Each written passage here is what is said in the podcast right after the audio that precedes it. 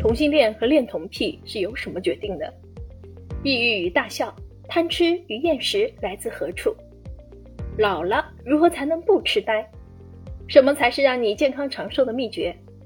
上瘾、精神分裂症、攻击、死亡或是进化，一切都由谁说了算？一切都由大脑说了算。几个世纪以来，人们一直都痴迷于对大脑的研究，不断的尝试利用其所在时代的最新发展的技术，以模型的方式来解读大脑的功能。十五世纪文艺复兴时期，欧洲的印刷业已经得到发展，人们将大脑称为一本百科全书，并将语言称为这本书上有生命的字母。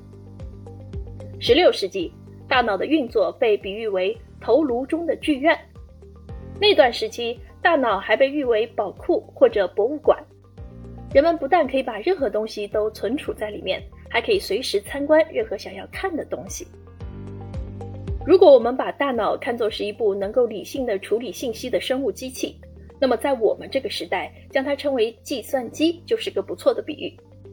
如果我们仔细观察那些数目可观的大脑建造砖瓦，看一看它们是如何相互联系的。就会觉得这个比喻真的很恰当。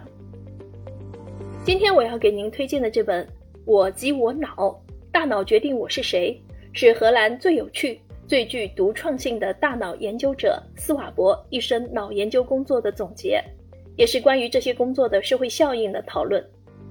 作者在书中展示了从大脑在母亲子宫内的孕育，到死亡后科研人员对大脑标本的研究。其间所包含的有关大脑功能和人类疾病相关的重要信息。此外，作者还在书中提出了诸多新颖而又蕴含着科学真谛的观点，例如，生命并不只在于体育运动，更重要的是在于脑力运动。书中那些极具典型的例子，不仅及时传递了脑科学的最新发展动向，也让广大读者在最短的时间内对本书的内容能有一个深入的了解。可以说。这是一本极有价值的脑科学普及图书。读完这本书后，你能更好地理解为什么你会是你现在的样子。